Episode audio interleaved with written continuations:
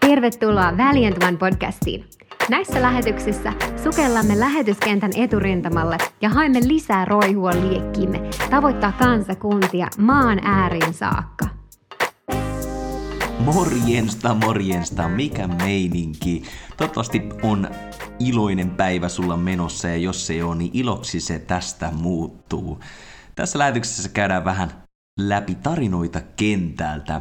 Mä haluan vähän tuoda esille taas lähetystyötä, sen merkitystä ja esimerkkejä siitä, minkälaisia lähetystyöntekijöitä meillä on tällä hetkellä meidän ympärillämme ja minkälaisia lähety- lähetystyöntekijöitä on myös ollut ajan saatossa.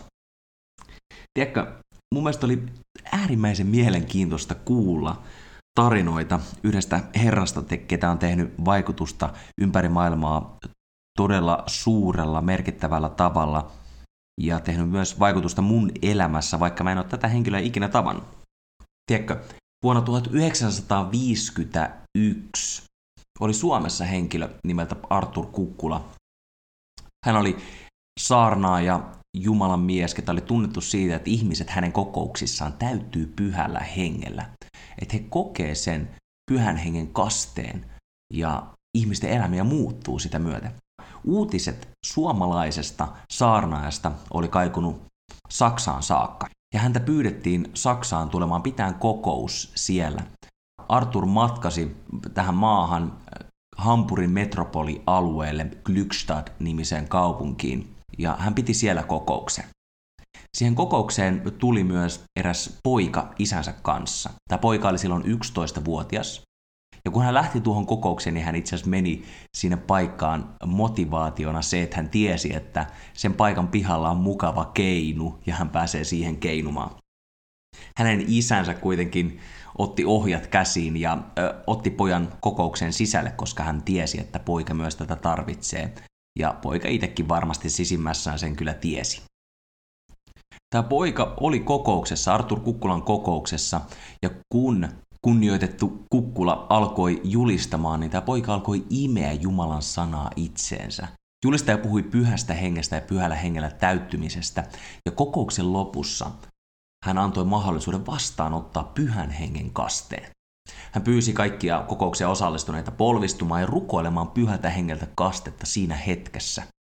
Monet ihmiset alkoi täyttymään pyhällä hengellä, niin kuin myös tämä poika. Hän sai kokea pyhän hengen kasteen ja se muutti tämän pojan elämän.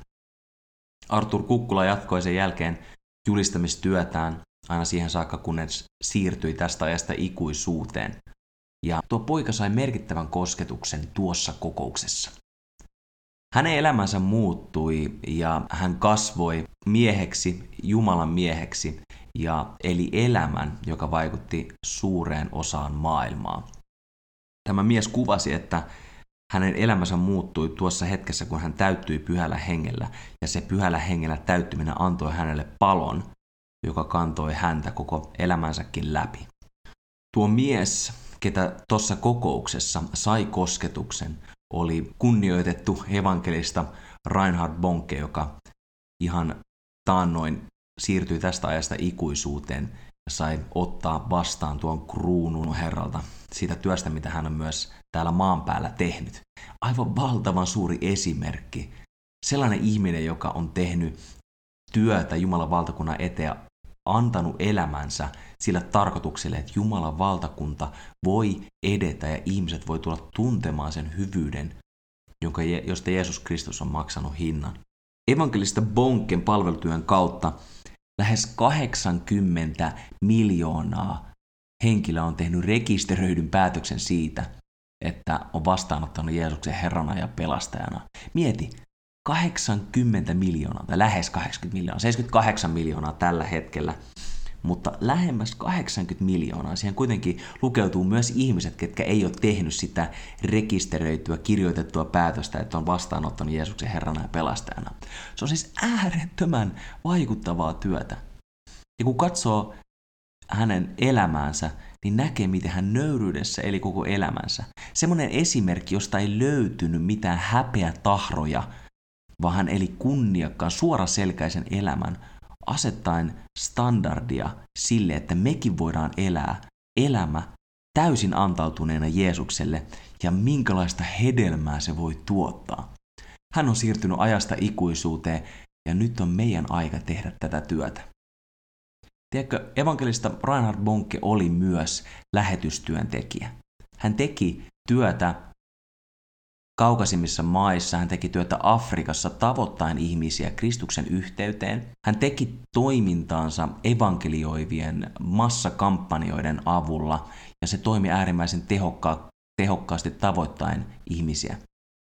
Mutta hän ei jättänyt sitä työtä siihen, vaan totta kai antoi paljon materiaalia, varustusaineita, oli paljon opetuslapseutuskouluja ja muita, että ihmiset todella oppi tuntemaan, ketä he on Kristuksessa. Ja se oli lähetystyötä tänä meidän aikana, ehkä yhtä sukupolvea aiempaa lähetystyötä, joka asetti todella ihannoitavaa esimerkkiä. Mieti, jos hän pystyi tekemään sen, ja hänessä asuu se sama henki, joka meissä, jos me ollaan kristittyjä, vastaanottu Jeesus meidän pelastajana, niin silloin me voidaan tehdä samoin. Jeesus sanoi, että me voidaan tehdä samoja töitä, mitä hän tekee vielä enemmän. Ja evankelista Reinhard Bonke on yksi esimerkki siitä. Lähetystyöntekijä on my- myös muunlaisia. Myös Artur Kukkula teki tässä tapauksessa lähetystyötä lähtien myös muihin maihin kuin vaan lähiympäristöönsä tavoittaen ihmisiä Kristukselle.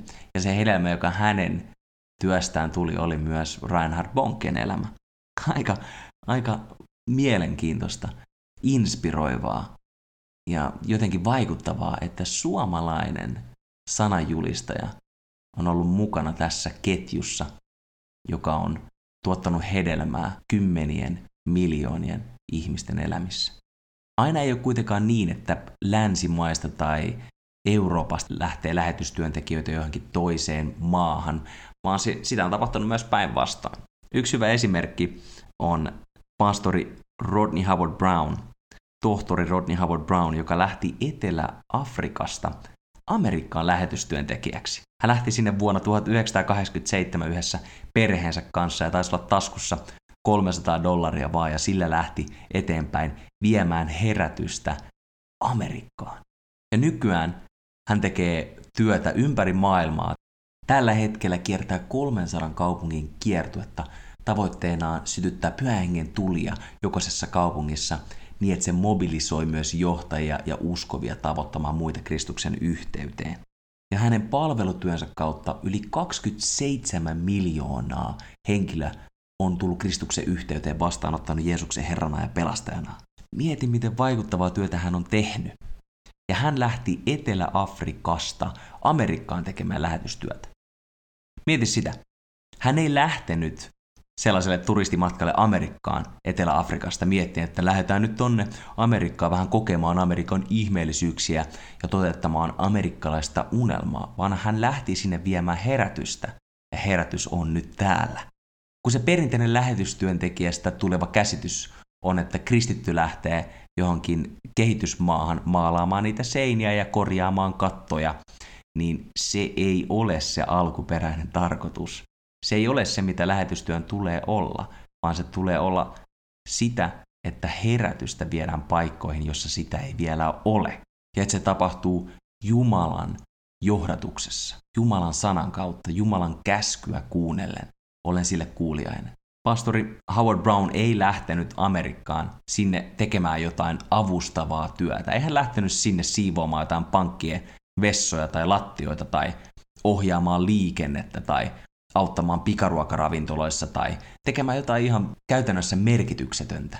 Sellaista, että hei, menenpä tuonne auttamaan ja antakoon minun hyvyyteni tuoda kunniaa Jumalalle niin, että ihmiset saavat vihjeen siitä mun hyvän tekeväisyydestä ja ehkä oppivat tuntemaan, että Jeesus on sen kaiken takana jossain syvällä piilossa. Ei se ole niin, vaan hänellä oli kutsu hänen sydämessään viedä se herätys et, hänen sisimmästään silloin, kun hän oli Etelä-Afrikassa Amerikkaan saakka, ja se herätys on valloillaan. Hänen työnsä kautta on lähtenyt eri seurakuntia liikkeelle ympäri maailmaa, ja ne tekee vaikuttavaa työtä, niin että Jumalan sana todellakin leviää ja tekee vaikutusta joka puolella.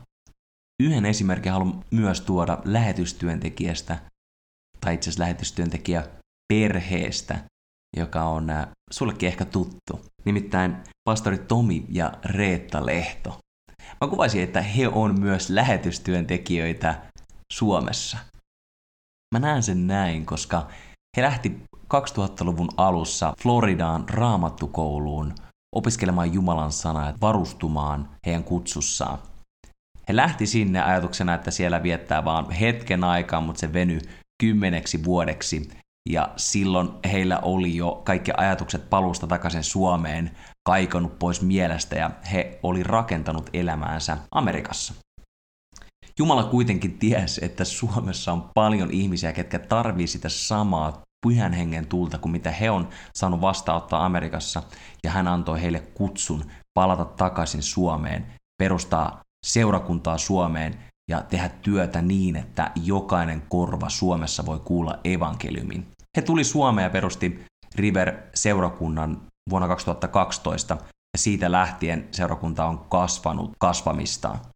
Tällä hetkellä yli 100 000 ihmistä on helpostikin tavoitettu Kristuksen yhteyteen, vastauttanut Jeesuksen Herrana ja pelastajana.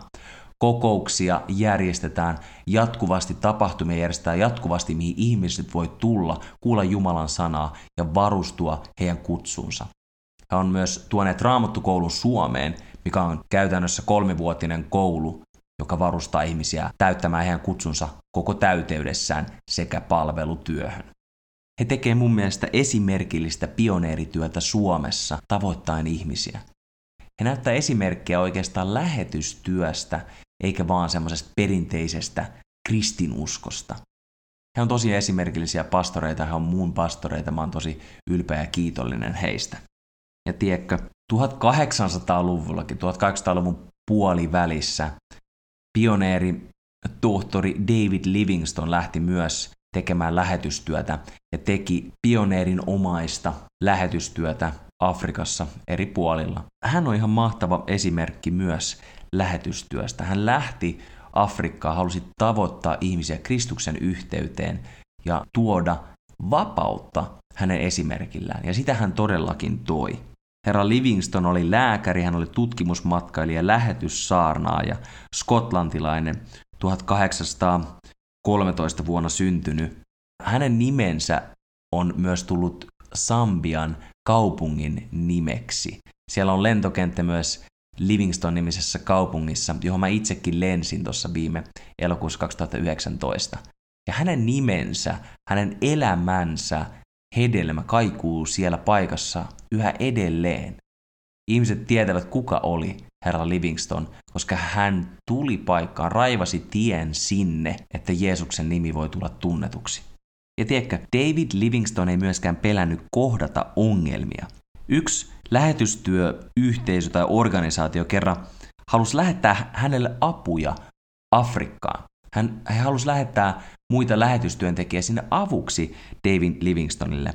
Ja he lähetti hänelle kirjeen, jossa he kirjoitti, että onko se löytänyt jo semmoisen hyvän tien siinä paikkaan, missä sä nyt tällä hetkellä oot. Ja jos oot, niin me halutaan lähettää sulle muita miehiä liittymään sun avuksi. Ja tuohon kirjeeseen herra Livingston vastasi, että jos sä oot löytänyt miehiä, ketkä tulee tänne vaan, jos tänne on hyvä tie, niin mä en halu heitä tänne. Mä haluan miehiä, jotka tulee tänne, vaikkei tänne olisi tietä ollenkaan. Ja se kuvaa sitä asennetta, joka Herralla oli. Hän halusi itse mennä paikkoihin tavoittamaan ihmisiä, olisi edessä mitä tahansa esteitä. Hän uskoi Jumalaan, että kaikista esteistä mennään läpi ja yli, mikä tahansa onkaan edessä. Kun me ollaan Jumalan kanssa, niin me tehdään urhoollisia tekoja. Salmi 60 ja 12 puhuu siitä kun Jumala on meidän kanssamme, niin mikä voi olla meitä vastaan? Ja herra Livingston halusi myös joukkoonsa samankaltaisia ihmisiä.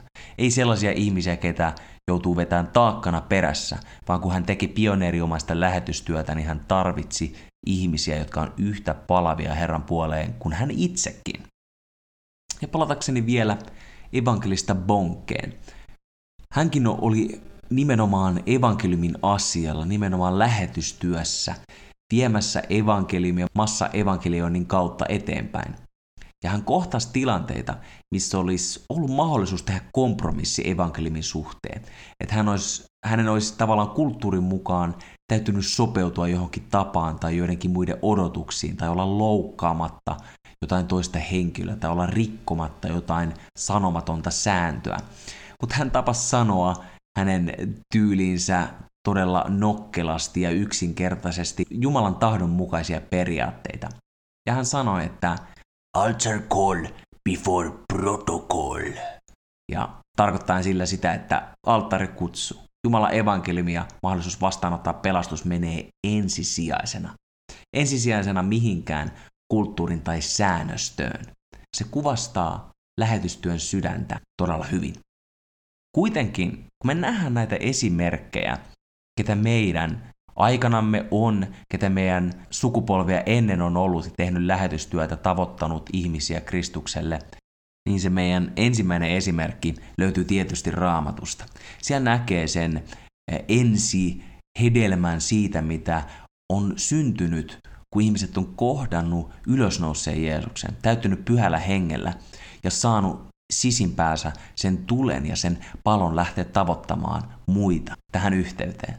Raamatusta löytyy esimerkkejä tietysti ne ensimmäiset la- lähetysmatkat, missä Paavali ja Siilas ja Timoteus ja Markus ja Pietari ja muita on mukana tavoittamassa ihmisiä näillä jännittävillä matkoilla. Siellä tapahtuu vaikka mitä ja sitä on aivan mahtava lukea raamatusta, mitä kaikkea siellä on tapahtunut. Mutta mä luen teille yhden paikan apostolien teoista 16 ja mitä siellä tapahtuu. Tämä on mun mielestä vaan upea tarina ja mä haluan jatka, jakaa sen myös tässä lähetyksessä. Siellä sanotaan näin apostolien teot 16, jakeesta 16 eteenpäin. Tässä Paavali on Filippissä ja siellä tapahtuu jännittäviä. Näin tässä lukee. Ja tapahtui meidän mennessämme rukouspaikkaan, että meitä vastaan tuli eräs palvelijatar, jossa oli tietäjä henki, ja joka tuotti paljon tuloja isännilleen ennustamisellaan. Hän seurasi Paavalia ja meitä ja huusi sanoen, nämä miehet ovat korkeimman Jumalan palvelijoita, jotka julistavat teille pelastuksen tien. Ja tätä hän teki monta päivää. Mutta se vaivasi Paavalia ja hän kääntyi ja sanoi hengelle, Jeesuksen Kristuksen nimessä minä käsken sinun lähteä hänestä. Ja se lähti sillä hetkellä. Mutta kun hänen isäntänsä näkivät, että tulojen toivo oli heiltä kadonnut, ottivat he Paavalin ja Siilaan kiinni ja vetivät heidät torille hallitusmiesten eteen. Ja vietyänsä heidät päällikköjen eteen he sanoivat, nämä miehet häiritsevät meidän kaupunkimme rauhaa. He ovat juutalaisia ja opettavat tapoja, joita meidän ei ole lupa omaksua eikä noudattaa, koska me olemme roomalaisia. Ja kansakin nousi heitä vastaan ja päälliköt revittivät heiltä vaatteet ja käskivät lyödä heitä raipoilla. Wow, seikkailua. Ja kun he olivat heitä paljon pieksettäneet, heittivät he, heidät vankeuteen ja käskivät vanginvartijan tarkasti vartioida heitä. Ja moni tietää, mitä tässä käy, mutta se on vain jännittävää lukea sitä kerta toisessa jälkeen. Sellaisen käskyn saatuaan tämä heitti heidät sisimpään vankihuoneeseen ja pani heidät jalkapuuhun, mutta keskiyön aikaan Paavali ja Siilas olivat rukouksissa ja veisasivat ylistystä Jumalalle ja vangit kuuntelivat heitä. Mietit tilannetta, hän on lähtenyt lähetystyöhön, hän sydämessä palaa tuli tavoittaa ihmisiä Kristuksen yhteyteen. Ja kun he tekevät jotain paikan päälle, mikä ärsyttää paikallisia, joka vie heiltä rahaa, johon he on niin kiinnittyneitä, niin he ruoskittaa Paavali ja Siilaa, heittää heidät vankityrmään, mutta sen sijaan, että he olisivat siellä vankityrmässä valittain, että ei vitsi, ei olisi pitänyt lähteä, että kato nyt missä me ollaan Silas, tässä ollaan vankilassa, pieleen meni, ei tiedetä edes kuinka kauan täällä ollaan. Sen sijaan he ylistävät Herraa, he rukoilevat siellä, ja mitä tapahtuu? Silloin tapahtui yhtäkkiä suuri maanjärjestys niin, että vankilan perustukset järkkyvät ja samassa kaikki ovet aukenivat ja kaikkien kahleet irtautuivat. Kun vanginvartija heräsi ja näki vankilan ovien olevan auki, veti hän miekkansa ja aikoi surmata itsensä luulen vankien karanneen. Mutta Paavali huusi suurella äänellä sanoen, älä tee itsellesi mitään pahaa, sillä me kaikki olemme täällä. Ja tämän jälkeen vanginvartija pyytää, että miten mä voisin pelastua. Ja Paavali ja Siilas johtaa hänet Kristuksen yhteyteen ja kastaa hänet ja koko hänen perhekuntansa. Vanginvartija kutsuu heidät myös heidän kotiinsa, jossa he syövät yhdessä, viettävät aikaa yhdessä ja opettavat Jumalan valtakunnan asioita. Mutta tämän jälkeen on mielenkiintoinen kohta, koska Paavali ja Siilas ei tee asiaa niin, että no niin, hei, tässä me saatiin työ tehtyä, kaveri on pelastettu ja hänen koko perhekuntansa pelastui. Ylistys Herralle ja me päästiin vankilastakin pois. Herra tuli ja vapautti meidät. Nyt lähdetään seuraavaan kaupunkiin, että Jumalan työ voi edetä. Hei, tee niin. Raamattu kertoo siitä, että Paavali ja Siilas menee takaisin vankilaan. Omine tahtoineen, ihan omasta päätöksestään. He menee takaisin vankilaan. Mä voin vaan kuvitella sen tilanteen, kun Paavali sanoo Siilakselle, että me lähdetään takaisin vankilaan. Ja Siilas ehkä miettii, että, että mitä? Et sä nähnyt, mitä Herra teki? Hän vapautti meidät pois sieltä. Sieltä tuli maanjäristys ja kahleet kirposivat meistä. Me ollaan vapaita. Ei me takas sinne mennä. Ja Paavali sanoi, että ei, kyllä me mennään takas vankilaan. Ja he menee takas vankilaan, jonka jälkeen heidät sieltä vapautetaan. Mutta miksi he meni sinne vankilaan takaisin? Sen tähden, että jos he ei olisi palannut takaisin sinne vankilaan, niin päälliköt ja hallitusmiehet olisi syyttänyt tätä vanginvartijaa siitä, että hän päästi heidät pakoon. Ja mitä hänellä olisi käynyt? Hänet olisi tapettu. Mutta Paavali ja Siilas tiesi sen, että heidän täytyy saattaa työ päätökseen niin, että tämä uusi uskoon tullut arvokas sielu ja hänen perhekuntansa voi jatkaa elämää tästä uudesta alusta käsin. Ja vasta sen jälkeen, kun heidät vapautettiin, he vielä varusti uskovia siinä paikassa ja jatkoivat sitten matkaansa. Miten mielenkiintoista lähetystyötä. Ei vitsi, se innostaa niin paljon, kun sä luet näitä tarinoita raamatusta ja kuulet esimerkkeitä, ketkä on tehnyt tämän kaltaista työtä, että miten, miten homma on toiminut ja mitä kaikki on tapahtunut. Reinhard Bonkin elämänkerta on itse asiassa yksi paras kirjoista, mitä mä oon ikinä lukenut. Tai itse asiassa mä kuuntelin sen äänikirjana. Ja sen sai itse asiassa äänikirjana ilmaiseksi ladattu Audiblelta, koska ensimmäinen kirja, minkä sieltä lataa, on täysin ilmainen. Reinhard Bonke itse puhuu, itse lukee sen kirjan, ja se on hyvin autenttinen ja hyvin voimallinen kirja kuunneltavaksi.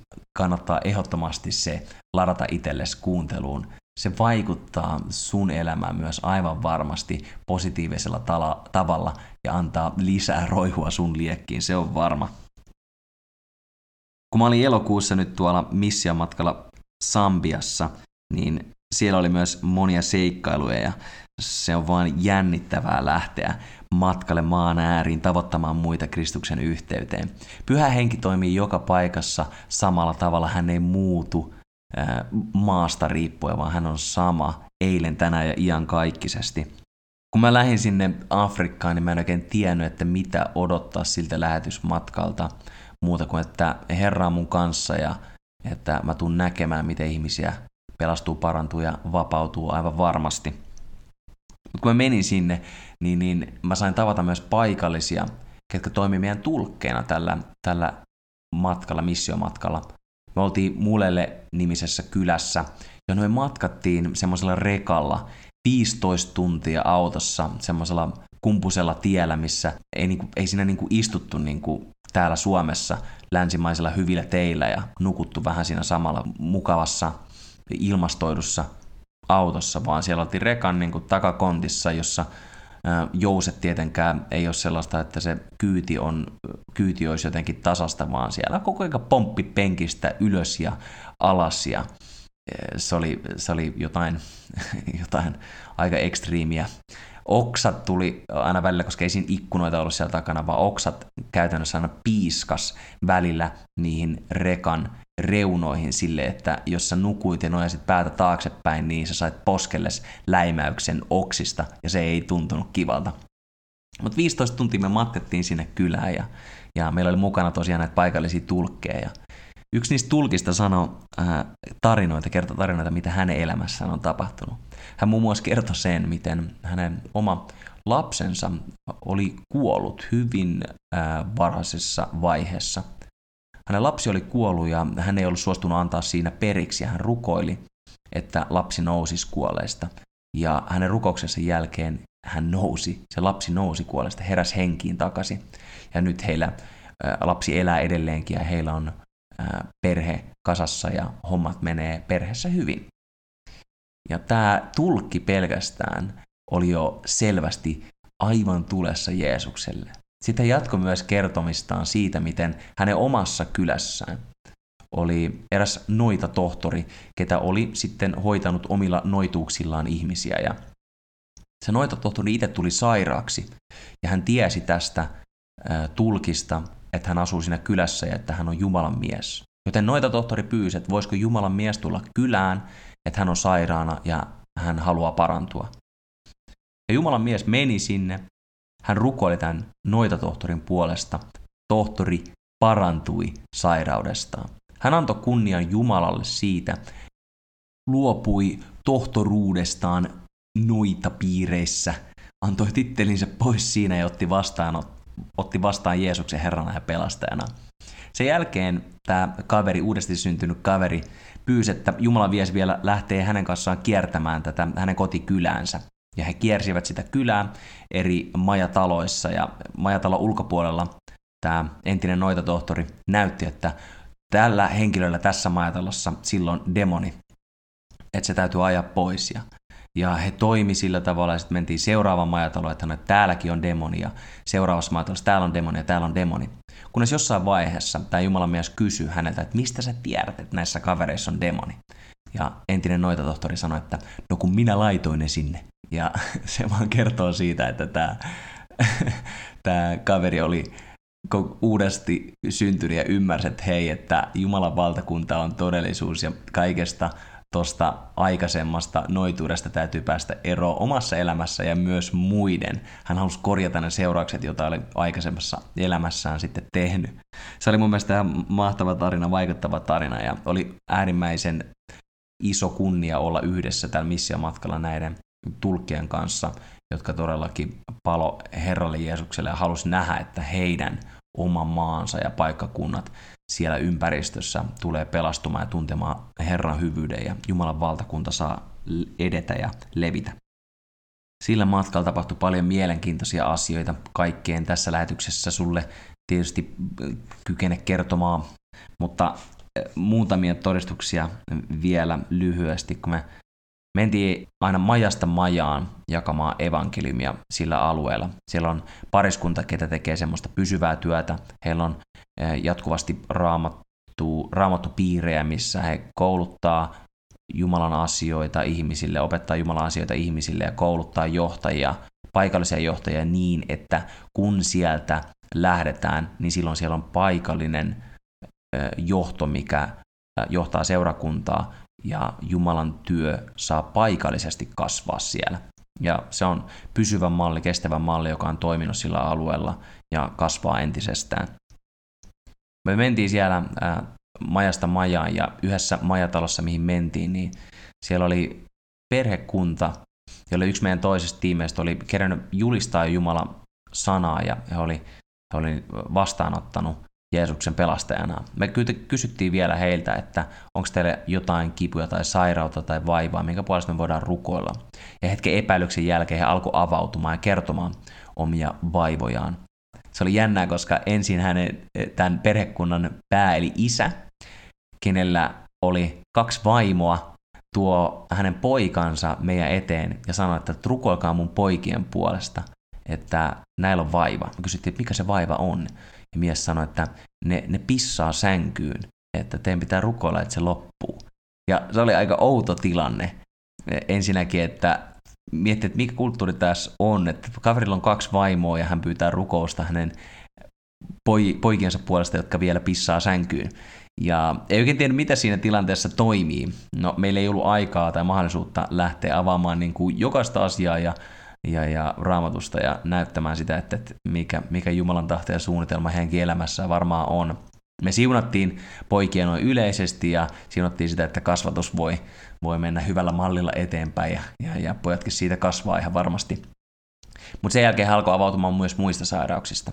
Yksi nainen tuli meidän luokse ja hän sanoi, että hän kärsii raivokohtauksista, että hän hyökkää miestenkin päälle, isokokoistenkin miesten päälle täydessä raivon vallassa ja se raivo saa hänet todellakin semmoiseen valtaan, että hän ei pysty sitä kontrolloimaan. Ja hän pyysi meiltä rukousta siihen. Ja sitten me rukoiltiin sen naisen puolesta, ja yhtäkkiä hän antaa, alkaa niin kuin vaappua ja, ja kaatuu maahan. Tiedätte, että Jumalan voima on se, mikä häntä koskettaa. Vaikutti siltä, että hänet oikeasti lähti niin kuin taju kankaalle hetkeksi, tai hän ei ollut ainakaan läsnä siinä, mutta me rukoiltiin hänen puolessaan, kun hän oli maassa, ja yhdessä hetkessä tuntuu semmoinen selkeä vapaus, joka tuli siihen hetkeen. Ja sen jälkeen nainen avaa silmänsä, nousee ylös ja kertoo, miten, miten hän koki, miten hän vapautui henkivaltojen voimasta. Ja oli hyvin kiitollinen, todella vapautunut ja, ja iloinen asiasta, kosketettu. Hän kertoi myös selkävaivoistaan ja me rukoiltiin selkävaivojen puolesta ne, ja se kipu lähti siinä hetkessä. Hän kertoi sen, että hän ei enää koe mitään kipua. Se isä kärsi myös joistain vaivoista ja rukoiltiin hänen puolestaan ja hän vapautui niistä vaivoista, kivuista. Mä en muista, oliko se polvikipu vai joku jalkakipu, mutta kuitenkin sen mä muistan, että hän kertoi, että hän ei enää tunne mitään kipua. Ja kaikki, ketkä siellä perheessä koki jotain vaivaa tai sairautta tai kipua, niin he parantui siitä. Me lähdettiin sieltä majatalosta pois ja toinen tiimi, ketä tuli meidän perässä, niin kertoi meille myöhemmin uutiset, että he oli kävennyt tämän saman majatalon ohitse, jos me oltiin just oltu, ja he kertoi, että heillä oli siellä pirskeet pystyssä. Koko perhekunta iloitsi siellä, että he oli saanut kuulla nämä ilouutiset, he oli saanut kohdata Jumalan, joka hyvyydessä ja rakkaudessaan kohtas heidät, paransi heitä, toi heille sen hänen hyvyytensä, hänen sydämensä esille, kuinka paljon hän heitä rakastaa, ja he sai vastaanottaa uuden elämän. Ja totta kai siitä se kasvu lähti heillä käyntiin ja siellä on onneksi työtä, joka jatkuu edelleen, jossa heitä voidaan kasvattaa ja kouluttaa yhä syvempään tuntemuksen siitä, mitä, mikä on Jumalan tahto myös heidän elämässään. Lisää tarinoita voi varmasti kertoa jatkossa myös sulle. Mutta yksi koskettava hetki, tai no yksi upeimmista hetkistä, mitä siellä oli, oli, kun mä sain jakaa evankeliumin niin kuin pääpuhujana, jos sen niin voi sanoa. Mä sain jakaa sen pääsanoman ää, yhdessä outreachissa, mikä järjestettiin siellä pellolla. Laitettiin nuotio pystyyn ja laitettiin ylistyslauloja, muutama jako todistuksen ja sitten jaettiin se pääsanoma, eli puhdas evankeliumi. Ja mä sain jakaa sen. Ja kun mä jaoin sen, niin mä uskon, että jokainen, ketä siellä paikalla oli, vastaanotti Jeesuksen Herrana ja pelastajana. Päälle sata ihmistä siellä oli paikalla, varmastikin. Se oli täysin pilkko pimeätä, joten ei, mä en pystynyt laskemaan kuinka monta siellä on, mutta siellä oli tosi paljon väkeä. Ja, se oli vaan jotenkin niin mahtava tunnelma olla siellä nuotion keskellä, ihmisten ympäröimänä, ja he kuunteli avoimin sydämin sitä Jumalan evankeliumia, ja oli niin avoimia vastaanottamaan sen lahjan, joka me saatiin heille siellä jakaa. Yhtenä päivänä myös ylistettiin yhdessä keskenämme näiden tulkkien kanssa, heitä oli useampia, laulettiin ylistyslauleja nuotion äärellä. Ja se oli vaan upeeta ylistää Jumalaa siellä puskan keskellä yhdessä palavien uskovien kanssa, tuoden Jumalan sanomaan maan äärin saakka. Ja mä haluan antaa tämä ihan loppuun sulle myös kuunteluun yhden kappaleen, joka me laulettiin siellä, tai yhden kappaleen, jonka he lauloi, ja mä kuuntelin mukana ja hyräilin siihen messiin sen, mitä pystyy. Mutta nautit tästä biisistä, on äärimmäisen siunattu. Ensi jaksossa mä jaan sulle vähän suolaa ja chiliä, kerron sulle evankelimia, mitä mä saan jakaa myös Afrikassa. Tästä kuunteluun Afrikan fiiliksiä. Oikein semmoista luonnollisen ylittävää suosiota sulle tähän päivään ja tuleviin. Kuullaan ensi jaksossa. Do I surrender?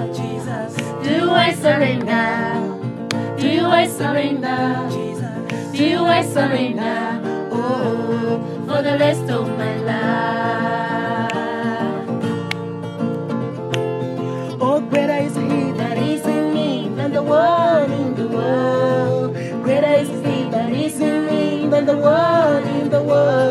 Jesus, do I surrender? Do I surrender? Jesus, do I surrender for the rest of my life? There is no name above your name. Do I surrender? There is no name above your name. Do I surrender, Jesus? Do I surrender? Do I surrender? Do I surrender? Oh, for the rest of my life.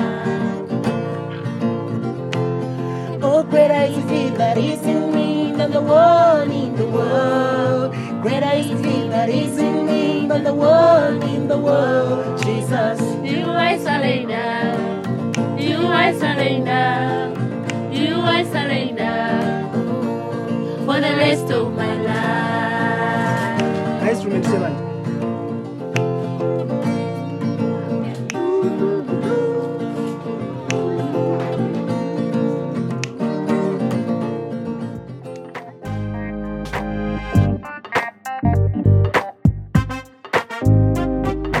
Kiitos ajastasi ja osallistumisestasi. Laita lähetys seurantaan, niin pääset kätevästi kuulemaan tulevia jaksoja. Lisätietoja löydät verkkosivuilta valiant.one eli valiant.one. Sivujen kautta pääset myös mukaan tavoittamaan kadotettuja maan äärissä. Ole siunattu ääriä myöten jäsen yli.